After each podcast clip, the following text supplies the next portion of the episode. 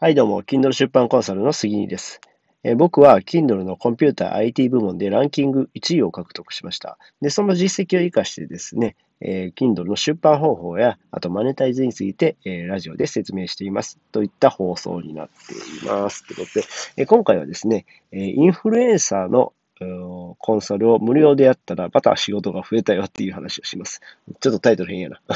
うん、そうですね。えっ、ー、と、まあ、この前ね、話、この前の放送でも言ったんですけども、えー、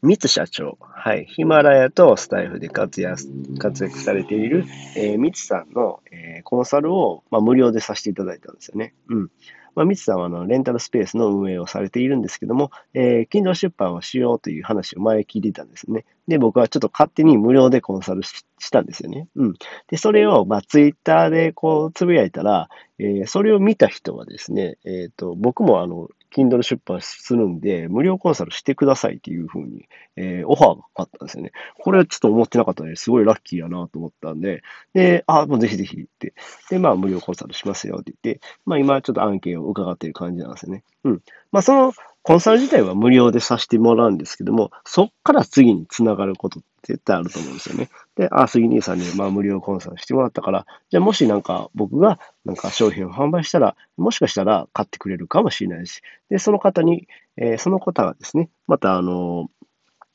まあこういう無料コンサルをしたよって僕がツイートしたらまたリツイートしてくれるかもしれない。だからね、そういうね、無料コンサルをこう、あえてこう受けていって実績を作っていくのはすごい大事だなっていうふうに僕は思いました。うん。なのでね、えー、インフルエンサーをこう、